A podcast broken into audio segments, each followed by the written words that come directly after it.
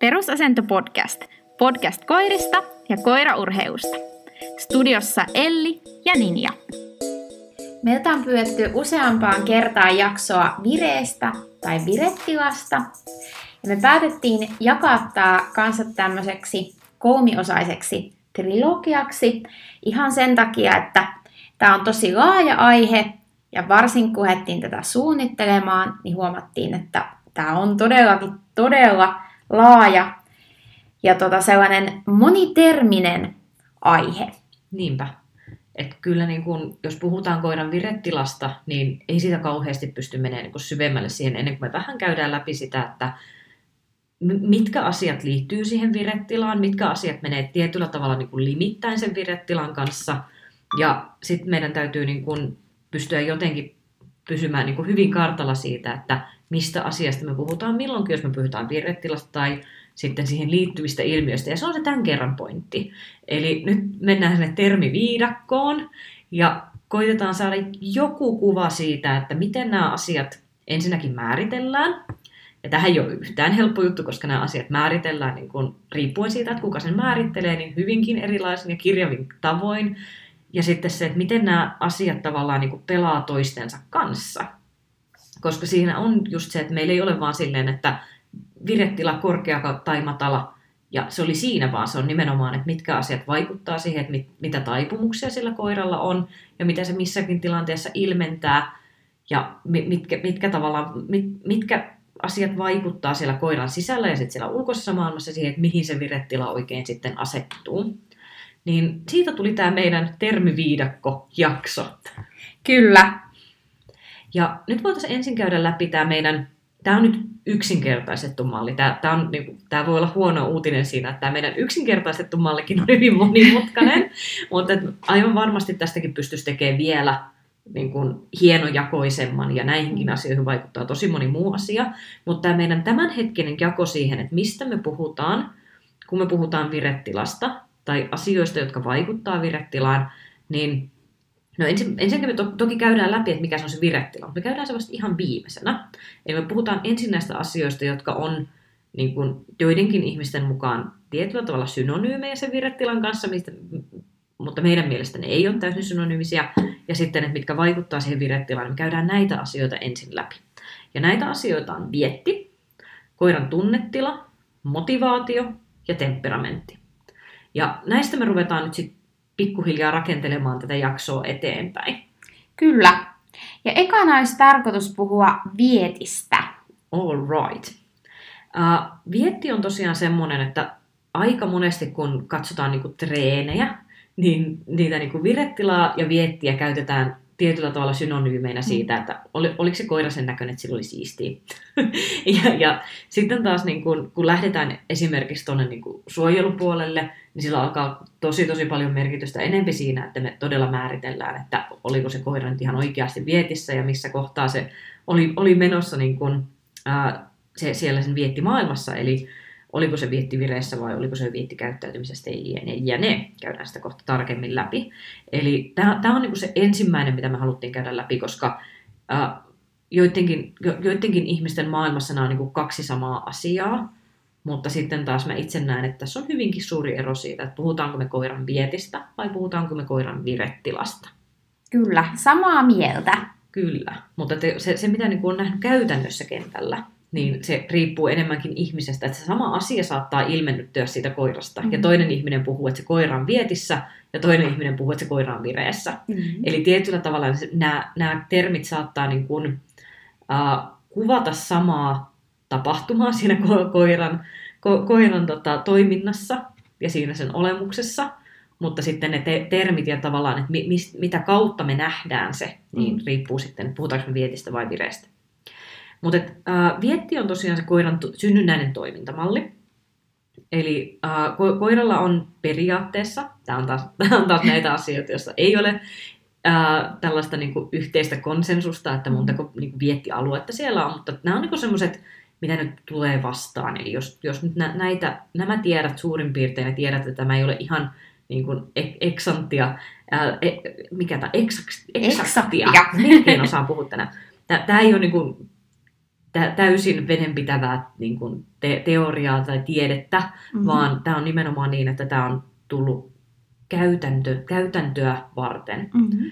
Eli tämä on tavallaan niin kuin, ä, teoria, jonka tarkoitus on tukea käytäntöä, joka on niin kuin, ä, erityisesti just niin päin, että käytännössä ollaan huomattu, että kun me työstetään sitä koiraa, niin nämä on ne asiat, mihin meidän täytyy kiinnittää huomiota, mm-hmm. ja se teoria perustuu siihen. Ja sen takia tämä ei ole niin eksaktia, Kyllä.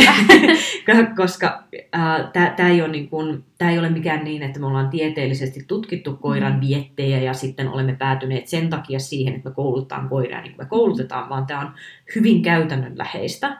Ja silloin se, että kuka, kuka kouluttaa ja minkäkin tyyppistä koiraa, mm-hmm. niin se riippuu siitä, että mit, mitkä tavallaan osa-alueet näistä on niitä, mihin painotetaan. Ja sen takia meillä on paljon eroja siitä, että jos sä rupeat puhumaan niin kuin vaikka ruoanhankintavietistä, niin osa ihmisistä on se, että eihän meillä mitään sellaista, että meillä on vaan saalisvietti ja tämä ruoanhankintavietti liittyy siihen, ja jotkut taas on hyvin voimakkaasti sen mieltä, että nämä on kaksi eri asiaa. Mutta ää, jotta tietäisitte, että tämä on nyt se ensimmäinen kohta, kun me hyppäsimme sinne viidakon puolelle. Että nyt, nyt ei muuta kuin viidakkoveitset esiin ja ruvetaan niin kuin pilkkoon tätä asiaa. Eli tämä ei ole yksinkertainen juttu. Mutta niin kuin periaatteessa meillä on niin kuin neljä erilaista viettialuetta. Eli meillä on koiran saalisvietti, Uh, eli koira haluaa jahdata nopeasti poispäin liikkuvia mm-hmm. asioita käytännössä. Sitten meillä on laumavietti, johon kuuluu se, että se koira haluaa olla laumansa kanssa ja olla hyväksytty osa sen omaa laumaa. Meillä on ruo- ruoanhankintavietti, eli olisi kiva saada safkaa naamariin jossain vaiheessa. Sitten meillä on aggressio ja sitten meillä on vielä niin kuin suvun jatkamisvietti. Mm-hmm. Eli nämä on niitä termejä, jotka niin kuin viettialueisiin kuuluu. Uh, sitten meillä on niin kuin tavallaan sen vietin sisällä, tai tämän vietiteorian sisällä vielä tämä, että missä kohtaa se koira on milloinkin menossa.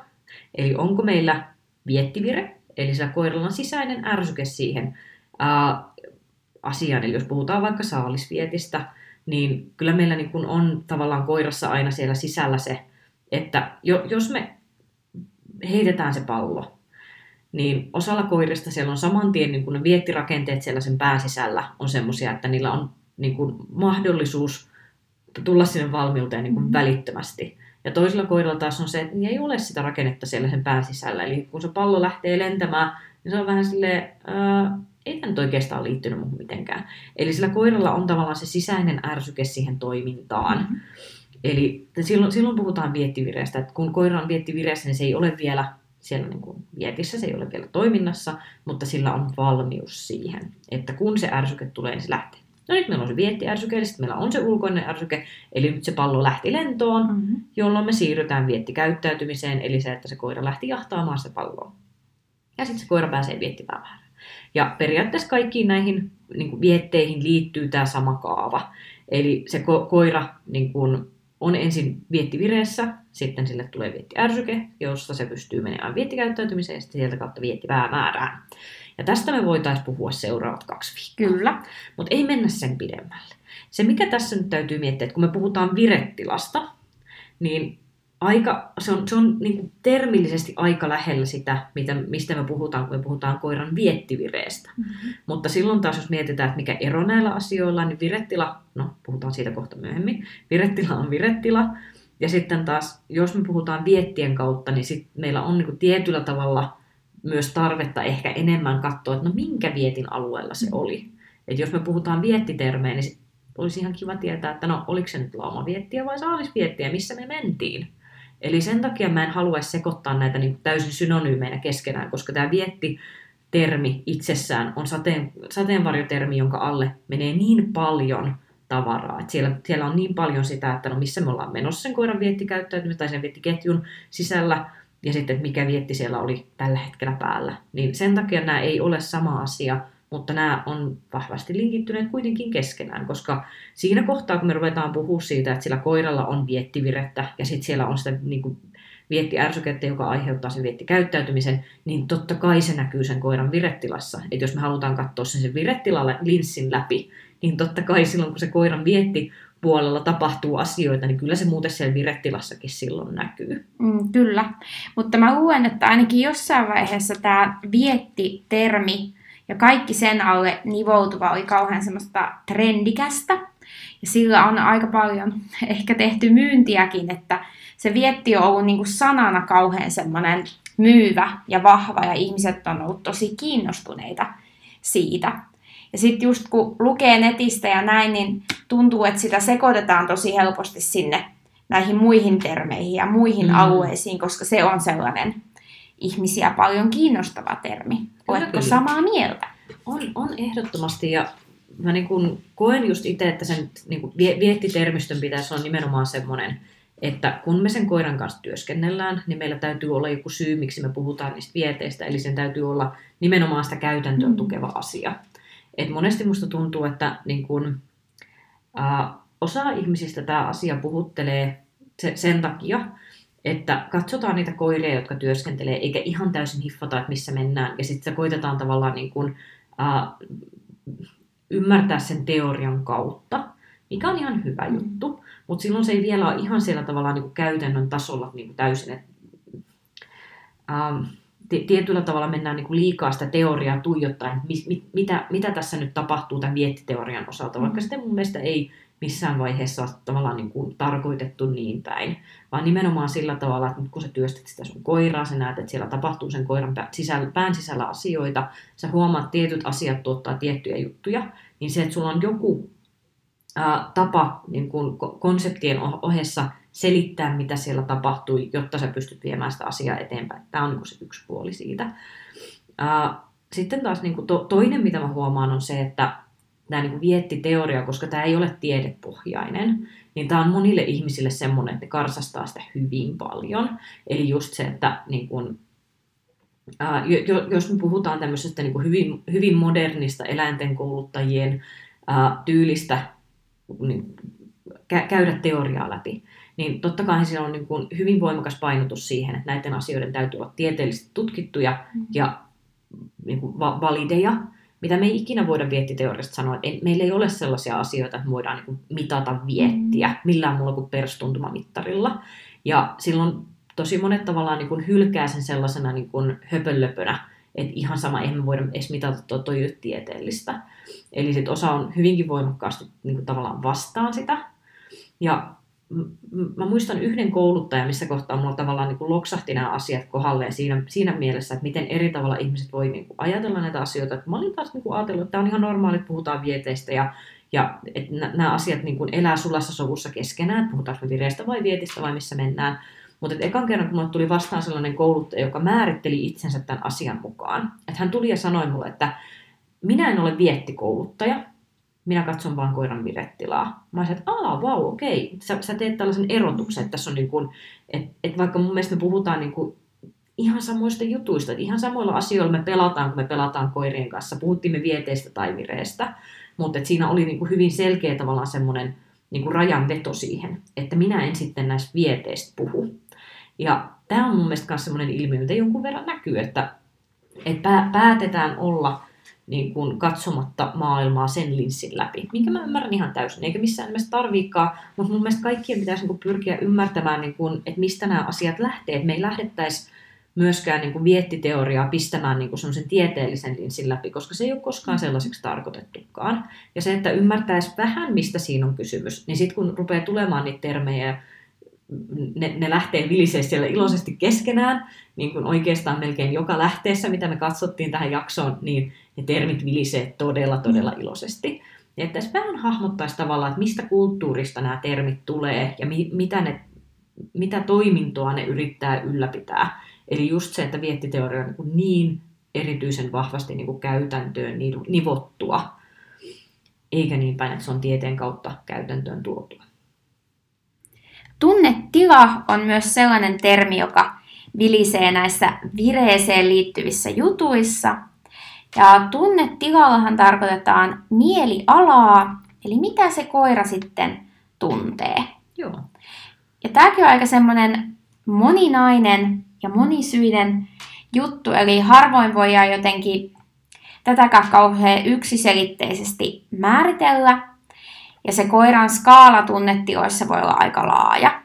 Eli se voi olla jotain, toisessa päässä voi olla iloisuutta ja onnellisuutta, ja sitten toisessa ääripäässä ahdistusta tai pettymystä. Ja siinä välillä sitten kaikenlaista eri tunnetilaa. Joo, ja se minkä takia me haluttiin tämä ottaa mukaan tähän oli se, että me haluttiin myös niin kuin erotella tunnetila virettilasta. Mm-hmm. Koska harrastuskontekstissa monesti ajatellaan, että korkea virettila ja korkea tunnetila on niin sama asia, mutta se ei ole missään nimessä. Eli on hyvinkin mahdollista, että meillä on koira korkeassa virettilassa, mutta huonossa tunnetilassa, tai sitten se on niin kuin, äh, matalassa virettilassa, mutta hyvässä tunnetilassa. Ne ei, nämä ei mene käsi kädessä. Monesti ne esiintyy kyllä yhdessä, mm. mutta se ei ole niin kuin yksi yhteen. Ja nyt jos lähdetään miettimään vähän tämmöisiä niin kuin esimerkkejä siitä, että miten, miten nämä voi niin kuin, äh, tavallaan mennä tai, tai olla menemättä käsi kädessä, niin jos me ajatellaan koiraa, joka on korkeassa virettilassa, mutta huonossa tunnetilassa, mulle ihan ensimmäisenä tulee tästä mieleen Rita. Koska Rita on siis sen tyyppinen koira, että jos sen kanssa lähtee vaikka treenaa vieraaseen paikkaan ja ei, ei anna sille tavallaan aikaa asettua siihen tilaan. Että jos se vaan niin kuin ottaa ja rääpäsee johonkin paikkaan sille, että no niin, täällä on hirveästi koiria, hirveästi ihmisiä, lähdetään tekemään hommia. Niin silloin me nähtäisiin hyvin nopeasti koiralla on korkea vire, mutta huono tunnetila.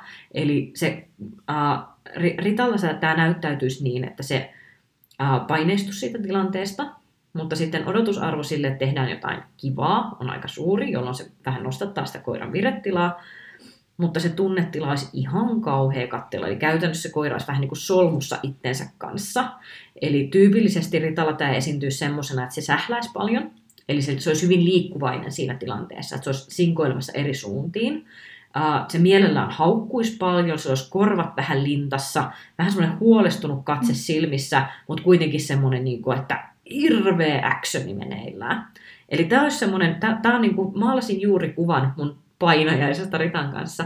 Eli tämä on se, minkä takia sen kanssa on aina jouduttu tekemään asiat silleen, että sille silotellaan tietä vaikeisiin tilanteisiin, jotta tämä ei tulisi esille. Mutta, mutta toi on semmoinen mielikuva koirasta, joka on korkeassa vireessä, mutta huonossa tunnetilassa. Ja sitten just kun tästä tunnetilasta on kirjoitettu tai että tästä on puhuttu, niin usein siinä just tulee toi, että puhutaan siitä koiran elekielestä ja sen lukemisesta. Että just voi olla, että jos se tunnetila on tosi väärä, niin sitten koiralla voi tulla siellä rauhoittavia signaaleja tai mm. se voi ihan jäätyä kokonaan. Niin kun. Joo, joo, kyllä. Se on. Ja se, se voi mennä just niin kuin äh, sijaistoiminnolle mm. myös siellä korkeassa vireessä. Että koira niin olevinaan to- toimittaa tehtävää kauhean sähäkkänä ja sitten yhtäkkiä se tulee niin aivan joku aivopiero, mm. että se lähtee tekemään jotain aivan muuta. Niin se on just siitä, että tunnetila ei ollut kohdallaan mm. ja koira meni sijaistoiminnolle sen paineen takia. Niin se on semmoinen tyypillinen, mitä niin kuin, ei kauhean usein näe, mutta sitäkin näkee. Et kun me koirien kanssa harrastetaan, niin yleensähän me haetaan korkeata virettä ja hyvää tunnetilaa. Mm. Eli se olisi se meidän niin kuin optimi kombo. Niinpä. Mutta sitten meillä voi kotona olla hyvin onnellisia koiria, eli joilla on hyvä tunnetila, mutta matala vire. Vaikka sille, että ne pureskelee vaan jotain puruluuta matolla ihan tyytyväisenä. Mm. Et se on sitten tavallaan se toinen, vähän niin kuin erityyppinen hyvä tunnetila. Joo. Et mullakin tuosta tuli mieleen, että kun puhutaan, että korkea virettila ja hyvä tunnetila, niin mulla niin ensimmäisenä tulee just mieleen joku semmoinen onnellinen aksakoira, joka mm. niin naamahymyssä juoksee menemään. Ja sitten vaikka no, esimerkiksi tuo matala vire ja hyvä tunnetila, niin me, meillä on esimerkiksi Maurin kanssa aina loppuhalli. Mm-hmm. Että jos me on tehty joku oikein kiihdyttävä treeni, niin sitten lopuksi tulee vielä, että se oikein painautuu vasta, että se oikein hakee sitä. Nyt, nyt se haluaa tulla niin kuin lähelle. Se viretila on hyvin matala, mutta se on hirveän onnellinen. Että se on joku tämmöinen niin kuin oma variaatio semmoisesta niin kuin ra- rauhanvaiheesta. Mutta että niin kuin, ehdottomasti on mahdollista, että se tunnetila on hyvinkin positiivinen, mutta että vire ei ole korkea silloin. Mm-hmm. No sitten joku tämmöinen matala vire voisi olla esimerkiksi paikalla olossa. No riippuu toki vähän koirasta, mutta matalampi vire kuin mm. monessa muussa liikkeessä. Ja sitten silloin siihen voisi liittyä huonoa tunnetilaa, jos koira esimerkiksi lähtee paikalla olosta ja sen jälkeen ohjaajasta vähän kieltää ja nuhtelee, niin siitä voi jäädä sitten huono tunnetila koiralle, mm. mikä vaikuttaa siihen liikkeeseen sitten, kun sitä, jos sitä jatketaan vielä. Joo. Et sit jos miettii sitä, että miten niin näkyy, että jos on matala ja hyvä tunnetila, niin yleensä se kyllä näkee koirasta. Mm-hmm. Että onko se semmoinen, että näyttääkö se tyytyväiseltä ja onnelliselta vai onko siinä tullut just se, että se on, se on jotenkin vähän ahdistunut tai pettynyt tai muuta. Että sitten jos tulee joku tämän tyyppinen, että, että koira jää vaikka hyvin paineeseen, Mm. se, sehän voi tulla vaikka siitä, että jos se on vaikea tilanne sille. Että ihan jo pelkästään se, että tulee vaikka joku just se paikallaolotehtävä, ja se koira kokee, että sitä vähän ahdistaa vaikka naapurit siinä paikallaolorivissä, niin silloin se voi olla hyvinkin, että se on niinku matala vire ja tosi huono tunnetila siinä, siinä tilanteessa. Että se monesti on semmoinen niin kuin, uh, passiivinen ja paineistunut on ehkä semmoinen, miltä se koira silloin näyttää. Kyllä. Ja sitten tunnetilaan liittyy myös tunneoppiminen. Tämä on ehkä sellainen ju- juttu, joka välillä ihmisiltä unohtuu. Vai mitä oot mieltä? Mm, kyllä. Että niinku, koirat yhdistää asioita ja tunteita eri konteksteihin. Ja just tavallaan vähän miettiä, että millainen siellä ennen oli se me- meininki ja mikä oli se koiran mieliala, niin se helposti sitten peilaantuu siihen tulevaisuuden tapahtumaankin. Niinpä.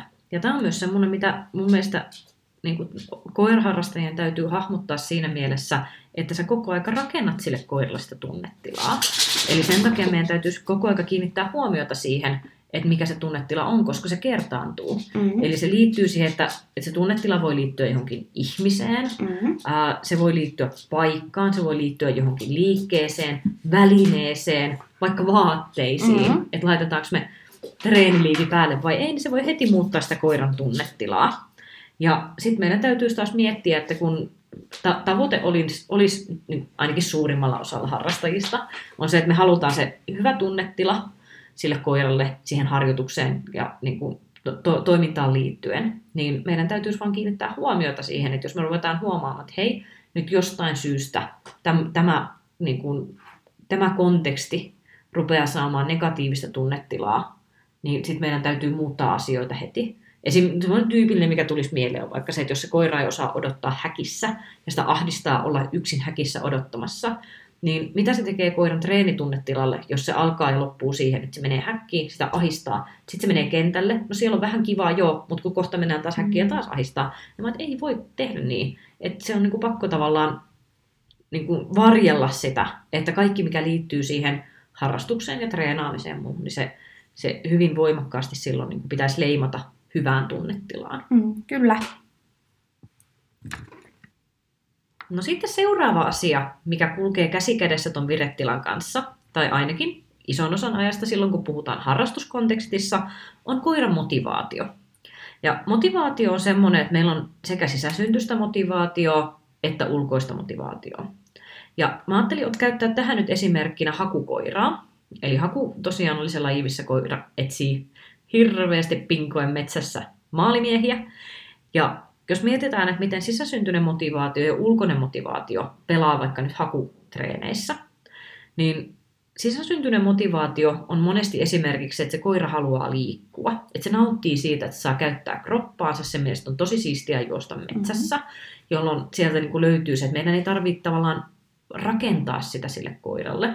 Monille koirille etsimistehtävät on sisä, sisäsyntyisesti motivoivia, eli se, että se saa hajun sieltä maalimiehestä, niin vaikka se ei olisi vielä kertaakaan saanut palkkaa siitä, niin se voi ilahtua siitä, että aa, mä sain hajun siitä ja nyt mä pääsen seuraamaan tätä hajuvanaa, että mistä se tulee se ihminen ja että se, se tulee niin kuin, osittain se niin kuin puhtaasti koiran sisältä, että tämä oli siistiä. Tämä, tämä oli niin kuin, ää, tie, tietyllä tavalla semmoinen niin kuin merkityksellinen tehtävä tai niin kuin mielekäs tehtävä sille koiralle, vaikka ei puhuttaisi vielä palkasta yhtään mitään. Et jos mietitään jotain vaikka paimenkoiria, niin sehän on niinku semmoinen, missä tulee tosi voimakkaasti, että se on se sisäsyntyinen motivaatio mm. tehdä. Ja nämä sisäsyntyisen motivaation lähteet on aika monesti siellä viettimaailman puolella, mutta ei mennä sinne sen enempää. Tämä meidän viidakko on ihan tarpeeksi tiheä jo ilman sitäkin, mutta siinä on niinku selkeät kiinnityskohdat toisiinsa. No sitten meillä on se ulkoinen motivaatio, eli että se koira saa saavuttaa itselleen jonkun äh, niin kuin päämäärän siinä, kun se teki sitä mm-hmm. tapahtumaa. Eli käytännössä siinä on se, että kun me viedään hakukoira metsään, sen mielestä on lähtökohtaisesti siistiä juosta metsässä ja etsiä ihmisiä. Toisekseen, kun se löytää sen ihmisen, niin se saa sen ruoan tai lelun tai rakkautta, mitä se, mitä se koira haluaa, jolloin siellä on sekä sisäistä että ulkoista motivaatiota. Ja silloin kun meillä on koiralla niin kuin voimakas motivaatio sisäsyntyisesti tai sitten ulkoisesti tuotettuna, niin sen odotusarvo siihen palkkioon kasvaa, kun me tuodaan siihen se, se, se koira sellaiseen kontekstiin, uh, missä se on kokenut saavansa niin kuin motivoivia asioita itselleen aiemmin. Eli monesti kun me tuodaan koira ekaa kertaa hakumetsään, niin se on vähän silleen, että ajaa, me ollaan metsässä, no mikäs tässä, ei tässä mitään. Mm. Ja sitten me ruvetaan avaa sitä maailmaa, että hei, kato, tuolla, juokse metsään, saat mm. palkkaa. Ja se koira kiihtyy siitä sille hyvällä tavalla, se on kauhean innoissaan. Seuraavalla kerralla, kun se tulee siihen samaan metsään, niin voit kyllä kuvitella, että se moottori jyllää jo aika aikaisessa vaiheessa siinä koirassa, että kun se huomaa, että tämä on se sama metsä. Kyllä. Niin se, rupeaa, se virettila nousemaan pelkästään siitä, että se rupeaa odottaa sitä niin palkkioa ja se, se motivaatio tavallaan ennakoi siellä itseään niin, että mm-hmm. se virettila nousee. Sitten motivoitunut koira voi olla toki sellainenkin, joka keittiössä vaan makoilee ja odottaa, että joskus sieltä jotain herkkua tulisi. Niin, totta joo. Mutta siinä se tota, ulkoinen motivaatio on aika suuri, koska voihan se koira olla toisaalta tosi nälkänenkin tai sitten se on tosi ahne. Mutta kuitenkin siihen on, siinä on selkeästi se ulkopuolelta tuleva palkkio mielessä. Joo, ja to, toi oli just se, että minkä takia taas niin kuin motiv- että koira on motivoitunut tai koira on korkeassa vireessä, niin nämä ei ole niin synonyymejä mm. keskenään. Koska se koira voi olla tosi motivoitunut, mutta olla matalassa viretilassa just silleen, että se vaan niin kuin maata löhnöttää just vaikka jossain keittiön pöydän alla niin kuin tuntikausia. Mm ihan vaan sillä, siinä toivossa, että jostain jos, joskus tippuisi pullamurun, että se voi olla niin kuin hädintuskin hereilläkään, mm-hmm. mutta se on silti motivoitunut jatkaa sitä. Mä olen sijoittanut itseni niin, että mm-hmm. mä saan itselleni palkitsevan asian, että ne ei ole niin kuin yksi yhteen myöskään. Et monesti harrastuskonteksteissa tämä on niin kuin yksi sellainen asia, jolla me vaikutetaan siihen koiran virettilaan. Eli se, mitä se koira kokee saavansa siitä motivaation puolelta, niin tekee sen, että nouseeko se virettila vai ei. Mutta missään nimessä taas niin kuin ja virettila ja motivaatio ei ole sama asia. Temperamentti on yleensä sellainen käsite, jota käytetään, kun kuvataan sitä koiraa ja se on ikään kuin se luonteen piirre. Joo. Ja sehän on sellainen asia niin ihmisillä kuin koirillakin, että se on aika muuttumaton. Mutta tota, me mietittiin sitä sitten lähinnä vilkkauden tason kautta. Joo. Ja, ja tavallaan se, että et, et kun te, te, tosi moni asia koiran luonteessa vaikuttaa siihen, että miten se virettilallisesti esittää mm. itseensä. Mutta mut mun mielestä se vilkkaus on nyt kyllä se, mikä niinku ykkösenä sieltä nousee pintaan. Että kyllä niinku, nämä ei ole taas niinku sama asia, että koiran temperamentti, eli se vilkkaustaso ja koiran niinku luontainen vireystaso, niin ne ei ole taas samoja mm. asioita, mutta taas sellaiset asiat, jotka kulkee aika paljon kyllä käsikädessä. Mm.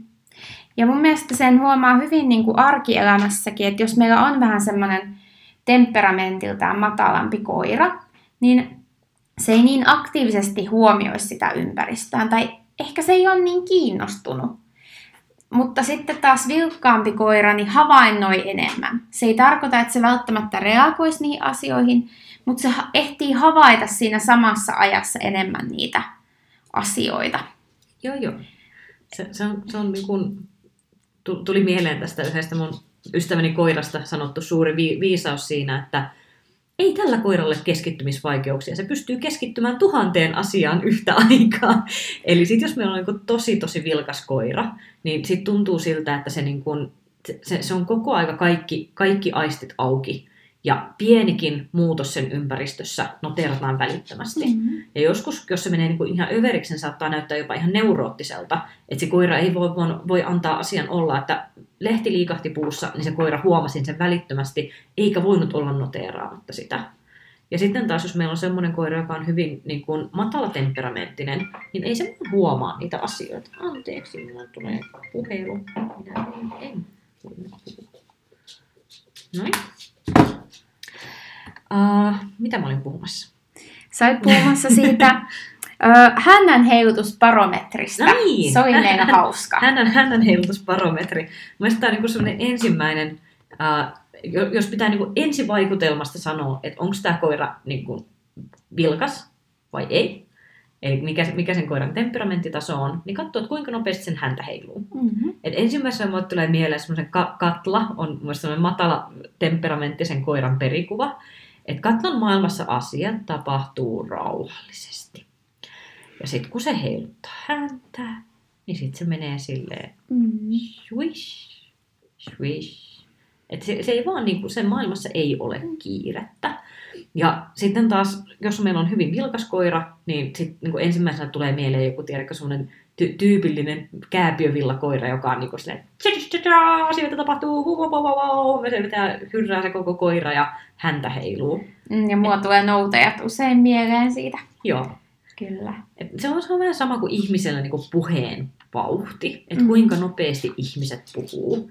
Et, et sit, sit jos on semmoinen, joka niinku vaan papattaa näin, ja sitten pistetään siihen joku vähän, vähän hidashämäläinen viereen, niin niinku, että et ne temperamenttierot näkyy mm. tietyin tavoin. Mutta se on ehkä semmoinen, että jos täytyy sitä niinku lyhyesti kuvailla, mitä se temperamentti on, että kuinka nopeasti asiat tapahtuu sen koiran elämässä ja kuinka hanakka se on noteeraamaan muutoksia sen ympäristössä niin sieltä lähtee tavallaan se vilkkaus.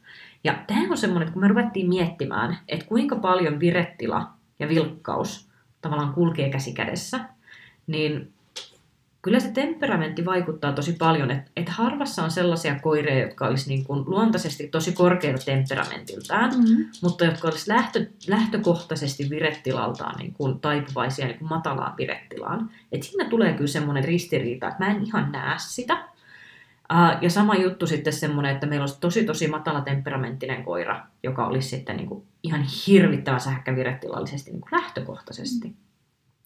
Ja me kohta mennään vielä taas niin kuin tarkemmin tuohon virettilaan, mutta se, mistä mä niin kuin tavallaan lähtisin tekemään sen eron, on se, että temperamentti on tosiaan se, mikä ei muutu, ja virettila me pystytään vaikuttaa. Eli matala temperamenttinen koirakin todellakin pystyy menemään korkeaseen vireeseen. Ei ole kyse siitä. Mutta se, että mikä on sen koiran niin kuin, tavallaan lähtötilanne, että, se, että, että jos meillä on niin kuin korkea temperamenttinen koira, niin mun mielestä sillä koiralla on silloin niin kuin aktiivinen pyrkimys korkeaseen virettilaan. Ja jos meillä on matala temperamenttinen koira, niin silloin on aktiivinen ää, pyrkimys niin kuin rauhalliseen virettilaan.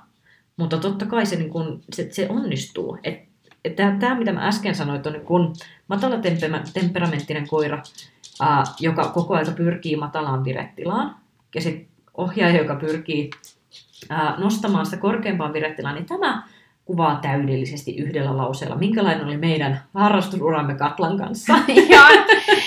eli, eli käytännössä se tarkoitti sitä, että niin kun, et kun mä oon aina sanonut tästä, että kun puhutaan, että meillä on erilaisia koiria, että meillä on bensakoneet, sitten meillä on dieselkoneet, mä on vielä kolmas malli, että se on ne polkuautot. Että kovaa niilläkin pääsee, jos, jos jatkat, jaksat polkea. Eli käytännössä siinä on se, että Katlakin pystyy nostamaan tosi korkeaseen virettilaan, mutta se ei kannatellut itse itteensä yhtään. Mm-hmm. Eli tarkoittaa sitä, että se oli koko aika sitä semmoista, että tinnistä vielä vähän ja sitten pääset päikkäreille. Eli tavallaan se, se koiran temperamentti on mun mielestä niin jo, jonkun lailla sitä, että, että mikä se on tavallaan sen koiran mukavuusalue, mihin se tykkää palata. Mm-hmm. Toi on kyllä hyvin sanottu, että mihin se tykkää palata. Joo, mä oon mm. tosta samaa mieltä. Joo. Kyllä. Ja noi on hauskaa noi auto, autovertailut. Mä oon ihmisenä diesel, mutta ehkä koirani on bensa. Kyllä. Ke- ke- kepa, jos joku on bensa. Sitten me päästään vihdoin tähän vire-sanaan, jota on tässä pohjustettu, tai kuten on sanottu, niin kaikki kytkeytyy kaikkeen. Mutta viremme määritettäisiin koiran sisäiseksi valmiustilaksi. Näin. Eli mitä siellä koiran päässä tavallaan kyllää. Ja niin kuin me tuossa vähän ehkä puhuttiinkin, niin koiralla on niin kuin sisäsyntyisiä taipumuksia siihen, että onko ne, niin kuin, puhutaan matalavireisistä koirista tai korkeavireisistä koirista, mutta tämä on ehdottomasti semmoinen niin kuin vaikutettavissa oleva asia. Eli tämä ei ole kiveen hakattu, että se koira, joka on aina korkeassa virettilässä, olisi aina niin korkeavireinen, mm-hmm. tai jos on aina matala, se on aina matala.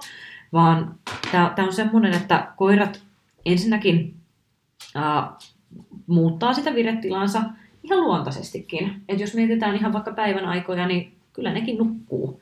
Vaikka olisi miten tavallaan korkeavireisyyteen taipuvainen koira, niin kun se on väsynyt, niin se on väsynyt, niin se viretila laskee. Toki jotkut menee vielä semmoisen yliväsymystilan hepulin kautta sinne väsymykseen. Mutta kyllä, että jos se koira nukkuu, niin se viretila laskee, vaikka se olisi luontaisesti ihan mitä hyvänsä. Ja sitten taas niilläkin koirilla, jotka on lähtökohtaisesti semmoisia lepposia lopsukoita, niin jos ne esimerkiksi lepää monta päivää ja sitten niiden kanssa lähdetään tekemään jotain tosi siistiä, niin kyllä ne mm. luontaisesti se viretila nousee myös silloin. Mutta niillä on niin kuin, taipumusta vähän suuntaan tai toiseen. Ja nyt sitten se, että minkä takia me ylipäänsä niin lähdettiin puhumaan tästä virettilasta ja minkä takia tämä aiheuttaa niin paljon kysymyksiä, on se, että meidän, me, meidän tarvitsisi osata kontrolloida sitä koiraa näissä asioissa. Mä käyttää tätä mun uutta puhelinta, en heitettyä luurin korvaa ilman, että se kuulostaa tyhmältä. Noin. Anteeksi. Eli tota, Uh, miten me vaikutetaan siihen viretilaan on sitten se seuraava asia, mitä me lähdetään puhumaan näissä meidän trilogioissa. Mutta tässä kohtaa on tärkeää tietää, että vaikka sun koiralla olisi taipumus suuntaan tai toiseen, mm-hmm. niin se pystyt vaikuttamaan siihen. Eli uh, viretila on ensinnäkin kontekstisidonnainen asia. Eli koirat voi liittää tietyn viretilan johonkin tiettyyn paikkaan. Jos lähdetään vaikka rantsuun, niin koirat voi hyvinkin yhdistää viretilan siihen, että nyt ollaan mm. rannassa, tosi kiva, nyt päästään uimaan ja kaikkea. Parhaimmillaan jossain kohtaa, kun Mauri pääsi ensimmäistä kertaa uinnin makuun, oli se, että se näki jossain pellon ja se kuvitteli, että se oli järvi. Se rupesi mm. haukkumaan autossa. Mun piti hetken aikaa miettiä, miksi ihmeessä Mauri haukkuu kontissa, kun me vaan ajellaan täällä. Sitten mä tajusin, että aa, se katsoo tuota peltoa, se kuvittelee, että siellä on järvi, että se pääsee mm. kohta uimaan. Eli se, se, se voi liittyä just johonkin tällaiseen. Tietty paikka rupeaa aiheuttaa sen koirassa viretilan muutosta. Ja sitten ne voi olla tosi vahvoja. Ja ne voi kytkeytyä just joihinkin tavallaan pieniinkin asioihin tai ehkä koiran elämässä suuriin. Hmm. No mä nyt taas käytän tätä meidän tuttua juoksulenkille lähtemistä, mutta siinä huomaa heti, että tavallaan se, ne tietyt valjaat, se mun tietynlainen ehkä mm. vaatetus tai muu, niin siinä huomaa heti, se nousee heti se vire mm. korkeammalle. Niin, että siinä on tavallaan tietyt laukaisevat ärsykkeet, Kyllä. jotka muuttaa sitä viretilaa.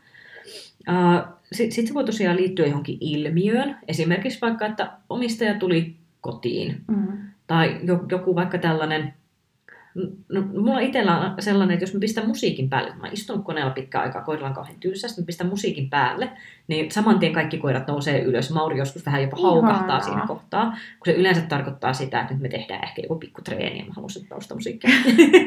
Eli ihan jo pelkästään joku tämän tyyppinen niin tietty ilmiö, niin, niin siihen liittyy tietty virettila. Sitten se voi liittyä johonkin tehtävään, Eli just jotain tämmöisiä, että jos koiralla on tosi motivoiva joku tietty tehtävä, niin vaikka se olisi mm. ihan puolinukuksissa, ja sitten me hu- huikataan sille joku vihjesana, joka liittyy johonkin tosi mm. siistiin juttuun. Että ko- ko- koira on ihan puoliunessa, hiivit siihen viereen, ja sitten sanot, ukko. Mm. Ja se voi olla, että sieltä tulee saman tien, että Kyllä. hakumetsään. Että niin kun, et, et se voi niin kun liittyä voimakkaasti, että eri tehtäviin liittyy erilaisia tunnetiloja. No kato nyt, nyt, nyt, nyt se taas tuli tämä, minkä takia tästä tulee tämä termiviidakko, mm-hmm. tunnetila ja viretila. Mutta ne menee kyllä niin, niin käsi kädessä näissä asioissa. Mutta että um, koira oppii säätelee sitä viretilaansa. Uh, pennut on lähtökohtaisesti tosi huonoja viretilan säätelyssä. Mutta nämäkin on sellaisia asioita, joihin ne oppii. Ne voi oppia niin kuin erilaisten tehtävien kautta, erilaisten uh, ulkoisten ärsykkeiden kautta siihen viretilan säätelyyn. Ja näistä me just puhutaan sitten enempi seuraavissa jaksoissa. Uh, mutta tosiaan se on niin kuin, tietyllä tavalla niin kuin sisäinen valmiustila, johon liittyy just se, mikä päivän aika oli ja oliko se koira syönyt ja missä ollaan niin kuin menossa sen suhteen ja sitten tosiaan niin kuin, kontekstisidonnainen vireystila. Mm. Ja sitten just se, että jokaisen ihmisen pitää oppia tietyllä tavalla sitä omaa koiraansa lukemaan. Ja vähän sitä, että minkälainen se sen säätelytaso on. Millainen mm. se on korkeassa vireessä, millainen se on matalammassa vireessä. Että joskus huomaa, että itsekin heittää niin kuin vaan silleen, että nyt se on hyvässä vireessä. Sanoo tavallaan tämmöisen lauseen, mutta sitten voi olla, että se koira koiran ohjaaja ei välttämättä niin kuin hahmota, että, että mitähän sillä niin kuin tarkoitetaan. Ja mm. minkälaisessa se mun vireessä se mun koira oli. Ja oliko tämä nyt niin kuin optimi vire tähän tehtävään, mutta okei, että oliko se nyt siellä niin kuin tavallaan kaikista korkeimmassa vireessä, vai sitten siellä matalassa, vai jossain keskivaiheella. Niin tämä on semmoinen semmoinen asia, joka varmasti välillä niin kuin mietityttää. On. Niin noi esimerkit just, mitä käytiin läpi vähän tuo arkielämään liittyen, niin ne voi olla semmoisia hyviä paikkoja, joissa sitten pystyy tarkkailla että miltä se mun koira niin kuin näyttää, kun se on tosi korkeassa vireessä. Niinpä. Ja nämä, nämä on kyllä semmoisia, että tosi usein tulee vastaan semmoisia tilanteita, että niin kuin ihmiset katsoo niin eri linssien läpi sitä koiran mm. virettilaa, että e, ei ole ihan niin kuin yhden käden sormella laskettavat kerrat, että mulla on ihminen tullut sanomaan, että tämä on niin, tää on niin ylivireinen tämä mun koira, että katon, että tämä menee ihan överiksi. Ja kun mä katselen sitä koiraa, mä silleen, tämä on niin alavireinen tämä koira, että mä en niin kestä katsella sitä. Eli se, että, se, että ihmiset voi tulkita sen niin eri tavalla. Että just esimerkiksi tämmöinen, että jos, jos ihminen kokee, että koira on ylivireinen, niin ei se välttämättä ole mitään niin kuin viretilan kanssa tekemistä. Että se, se, se koira tavallaan niin kuin on vähän päässyt asian makuun, että se on vähän se, okei, okay, mulla on motivaatio tehdä tätä tehtävää, mutta mä en ihan ymmärrä, mitä mut pyydetään, että mä en taju, mikä tämä tehtävä on. Ja sitten se on yrittelijäs, että se on, että haluaisit tätä juttua tai tätä juttua tai tota juttua, mikä tämä juttu on se, mitä sä haluat. Ja ihminen tulkitsee, että nyt se on kauhean ylivireinen, kun se tulee sählää. Mm. Mutta ei se mitään sählää, se yrittää. Mutta ei vielä ole kyllä niin kuin oikein kunnon työskentelyvireessä, että sitä voisi vielä vaikka nostottaakin lisää ja täytyy vähän niin selkeyttää sitä tehtävää. Että et tämä on ehkä myös se, missä tosi, tosi monesti tulee semmoisia niin epäselvyyksiä tavallaan, että ei osata lukea sitä, että oliko se oikeasti vireessä vai oliko se joku muu juttu meneillään. Mm. Ja toi oli hyvä, mitä sanoit nimenomaan pentukoirista. Eli pennut ei ole kauhean hyviä siinä vireensä säätelyssä. Niin siinä pitäisi olla mun mielestä, tämä on mun mielipide, niin todella tarkkana sen pennun kanssa, että mikä se sen vire on. Koska helposti voi käydä niin, että se meidän pikkupentu ehtii jo väsähtää ja menettää tavallaan sen optimivireensä siihen oppimistilanteeseen. Mm, niinpä. Niin se on tavallaan semmoinen, missä pennun omistajan on tärkeää oppia sitä koiraansa lukemaan, että mm. löytää ne hetket, kun se pentu on ns. hyvässä vireessä oppimaan niitä uusia asioita. Niin. Ja to, toinen, mitä mä niin kun miksi mä itse tykkään aina korostaa sitä, että pennuilla ei ihan oikeasti ole sitä mahdollisuutta vielä, että ne ei ole kognitiivisesti riittävän kehittyneitä, että ne pystyisi tekemään sen. Ihan sama kuin pienet lapset, että ne saa raivareita. Eli äh, tosi monet ihmiset ottaa niin penturaivarit tosi tosissaan, että niillä voi tulla joku tämmöinen, että et, et ne lähtee vaikka leikkaamaan kynsiä, kun se pentu on väsynyt, ja sitten yhtäkkiä se saa niinku ihan hirveän semmoisen niinku räyhäkohtauksen siinä. Ja sitten ihmiset voi vähän niinku ottaa sen turhan tosissaan, että no herran jumala sen, mikä tämä tällainen juttu on. Ta- tai sitten just joku tämmöinen, että se vetää niinku aamuyöllä kahden aikaan parkkouria siellä pitkin sun kämppää niinku aivan täydessä hepulissa, niin ei se osaa rauhoittaa itseensä. Sillä ei ole sitä viretilan säätely niinku osaamista vielä. Niin silloin just vaan se, että, että pitää olla ymmärtäväinen pennuille – et ihan samalla tavalla, että kun kukaan ei mene niin kuin räyhäämään pienelle lapsille, joka vetää semmoisia niin penskaraivareita, semmoisia niin ta- taaperoiän iän nyrkinpuinteja, mm. niin eihän kukaan mene siihen silleen, että herra miten huonoa käytöstä, että nyt, nyt käyttäydy. mitä ehkä taas jollakin teini-ikäiselle niin. voi jo vähän sanoa, että hei nyt on pakko, pakko jo käyttäytyä, että koitapas nyt hillitä sitä virettilasta. Niin ihan sama niin kuin pennun kanssa, että niin ne vaan pystyy, niitä pitää auttaa siinä. Että niitä pitää auttaa rauhoittumaan silloin, kun niillä meinaa mennä överiksi. Että ei, ei niin kuin, et pennun virettilan vaihtelusta ei vielä ihan hirveästi pidä vetää johtopäätöksiä myöskään sen koiran niin kuin aikuisen iän virettilataipumuksista tai mitään muuta. Et se, on, se on vielä niin kuin pennulla aina niin, niin prosessi kesken sen suhteen. Kyllä. Mutta tulevissa jaksoissa me lähdetään käymään tosiaan läpi vähän tätä vireen käsittelyä ja ehkä hallintaakin. Mm. Ja tota, jos tulee tästä nyt jotain kysyttävää, niin saa jo laittaa kysymyksiä. Katsotaan, osataanko vastata vai mennäänkö yhä enemmän sekaisin termeissä, mutta Toivottavasti... Eksymme viidakkoon. Niin, mutta toivottavasti saitte tästä viidakosta nyt jotain irti. Hmm. Seuraavissa jaksoissa palataan aiheeseen. Hyvä, kiitos. Moi moi. Moi.